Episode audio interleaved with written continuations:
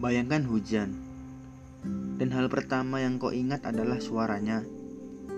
Begitulah keindahan bunyinya. Ia tidak pernah mengecewakan siapa pun yang menikmatinya. Sama seperti halnya kepercayaan, ia tidak pernah kembali lagi seperti semula apabila aku kecewakan. Ada seseorang yang suka ketika hujan datang. Hujan memberikan deru-sedu suara pengharapan.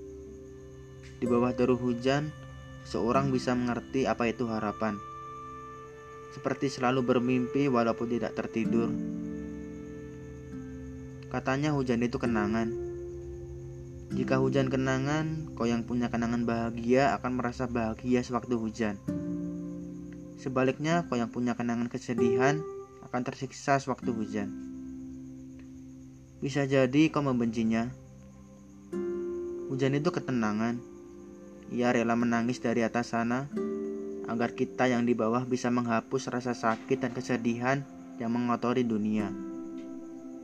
Digantikan dengan aroma sebuah kebahagiaan.